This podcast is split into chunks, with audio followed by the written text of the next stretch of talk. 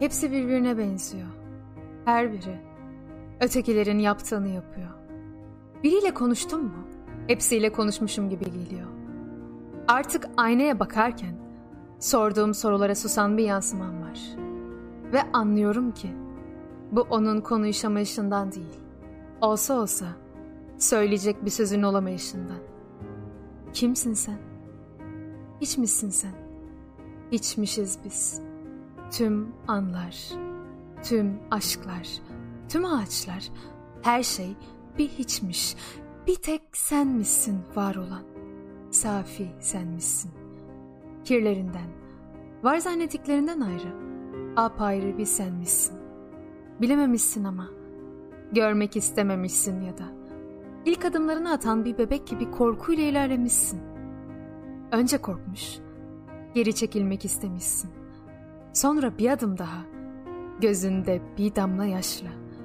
Bazen kaldıracak birini aramışsın düştüğün yerden. Bazen kanamış dizlerin. Bazen gülmüş gözlerin. Hayran kalmışsın sessizlik içinde olmaya. Bir deli olmak istemişsin bazen. Ölmüşsün de haberin yokmuş bazen. Su gibi, toprak gibi, eşi benzeri olmayan her şey gibi yalnızmışsın sen. Martıları da bilirdin. Bir gün öleceklerini, çiçeklerin solacağını, çocuğun gözlerini cevapsız bırakacağını belki. Fırtınanın her şeyi, her şeyi talan edeceğini ve elinde sadece oradan oraya savrulmuş palmiye yapraklarının kalacağını. Gecenin sonundan söz ediyorum ben. Karanlığın sonundan ve gecenin sonundan söz ediyorum ben. Size birliktelikten söz ediyorum.